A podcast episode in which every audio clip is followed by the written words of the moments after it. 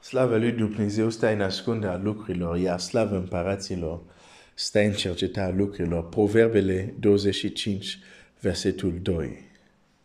Nu cumva am ignorat, am uitat cine suntem cu adevărat și am devenit niște împărați cu amnezie, împărați care ignoră cine sunt ei.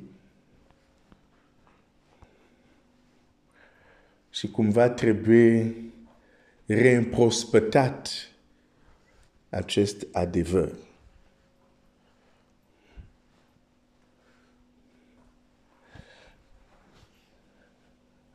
Există o, o, o poveste care o întâmplat din Scriptura din nou, care poate să adaug, adauge la lumina noastră să înțelegem acest fenomen trist a împărații cu amnezie.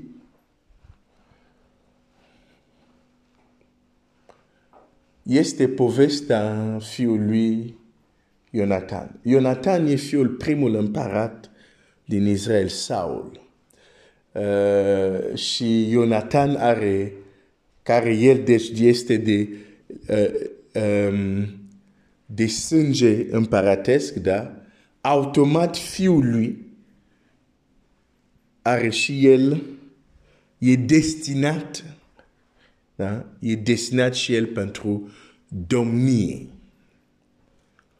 Deci și fiul lui este un împărat. O să zici prințul, dar folosesc termen de împărat ca să fie mai, mai simplu. Adică cineva cu destinat să domnească, să stăpânească. Da? Și Jonathan are un fiu care se numește Mephibosheth sau ceva de genul. Poate tu pronunți mai bine ca mine. Um, Dar circumstanțele vieții vor face că Saul va muri, Jonathan va muri și el va fi, va trăi într-un loc care se numește Lodebar, un loc așa pierdut undeva în sărăcie și departe de tron. Când el facea de fapt parte dintr-o familie royală, ca să zic așa.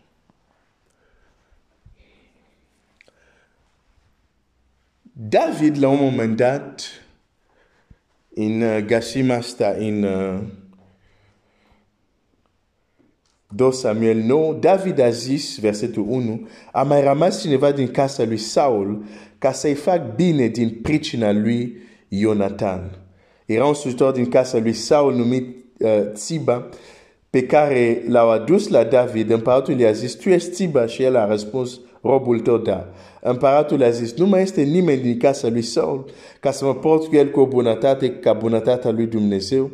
Și Tziba a răspuns, vezi ce zice David aici, să mă port cu el cu bunătatea lui Dumnezeu. Bunătatea lui Dumnezeu. Bunătatea lui Dumnezeu. Și ce a făcut bunătatea lui Dumnezeu? Că noi eram încă vrăjmași, că noi eram încă rebeli. Bunătatea lui Dumnezeu a dat pe Iisus Hristos să moară pentru noi, ca tu și eu să devenim fii și fiice de împărat. Asta e bunătatea lui. Nu bunătatea oamenilor. Nu, nu, nu, nu. Bunătatea lui Dumnezeu. Nu bunătatea oamenilor. Și ce David exprimă aici, zice, bunătatea lui Dumnezeu. Bunicul acestui Mephibosheth m-a persecutat, m-a urmărit, a vrut să mă omoare. Dar tata lui, fiul, bunicul lui, am avut o relație frățească. Ei nu mai sunt, dar dacă au un urmaș, din cauza lui Jonathan, din cauza lui Jonathan, vreau să fiu bun cu acel urmaș. Oare nu a mai rămas bunătatea lui Dumnezeu. Bunătatea lui Dumnezeu din cauza lui Iisus Hristos. Vreau să-ți fac un bine, vreau, vreau, vreau să, să te fac un bine, dar vezi, nu din cauza ta, nu că ai fost cel mai sfânt, nu, pentru că Iisus a fost sfânt și a ascultat pe Dumnezeu până la cruce. Din pricina lui, bunătatea lui Dumnezeu. Să mă port cu el, cu bunătatea lui Dumnezeu. Și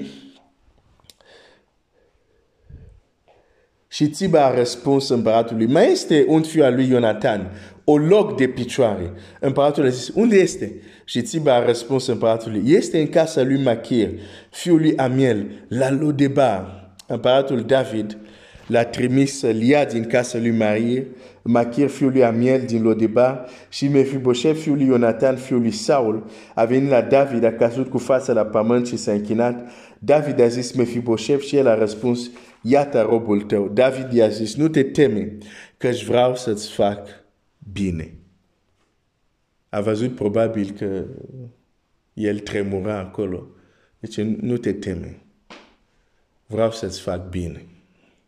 Din pricina tatălui tău, Jonathan, îți voi da înapoi toate pământurile tatălui tău, Saul.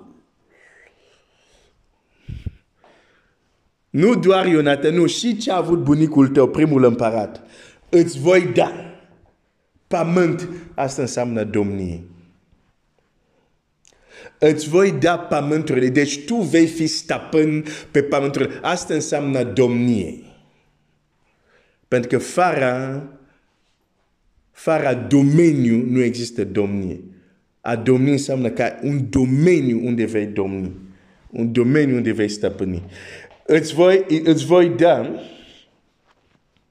îți voi da toate pământurile tatălui tău, Saul, și vei mânca totdeauna la masa mea.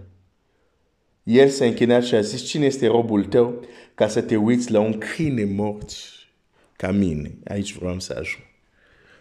Împărații cu amnezie. Uneori, această amnezie are mai multe forme. Uneori este ignoranță, nu știu.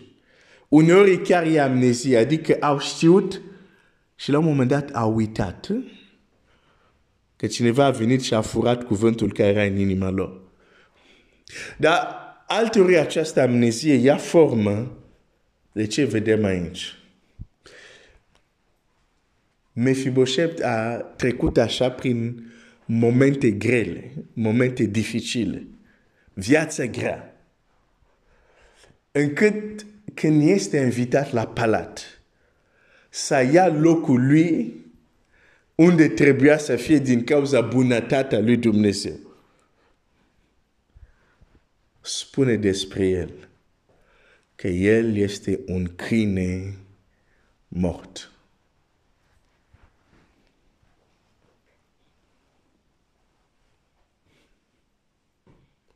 Sunt decât un vierme, nu sunt nimic, sunt praf, sunt... Împăratul te invite, zice, cine va birui, voi da să șade cu mine, la fel cum eu am biruit. Și noi cântăm, sunt un vierm, sunt un nimeni, sunt un... Și credem că asta este smerenie. Oh, Doamne!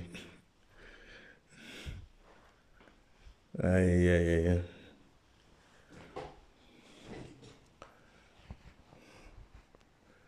Iată un om de familie, de familie regală, pentru că a stat prea mult în sărăcie, că nu e invitat la palat în sfârșit să-și ia, să urce înapoi pe calul. El zice, nu, mai bine continui să umblu ca rob. Pentru că a fost prea obișnuit să umble așa.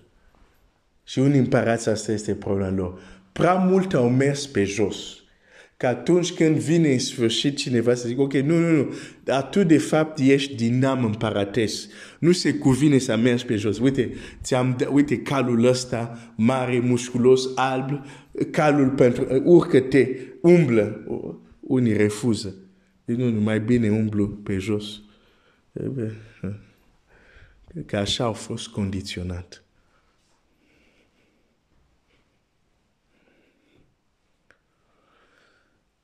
Împărații cu amnezie.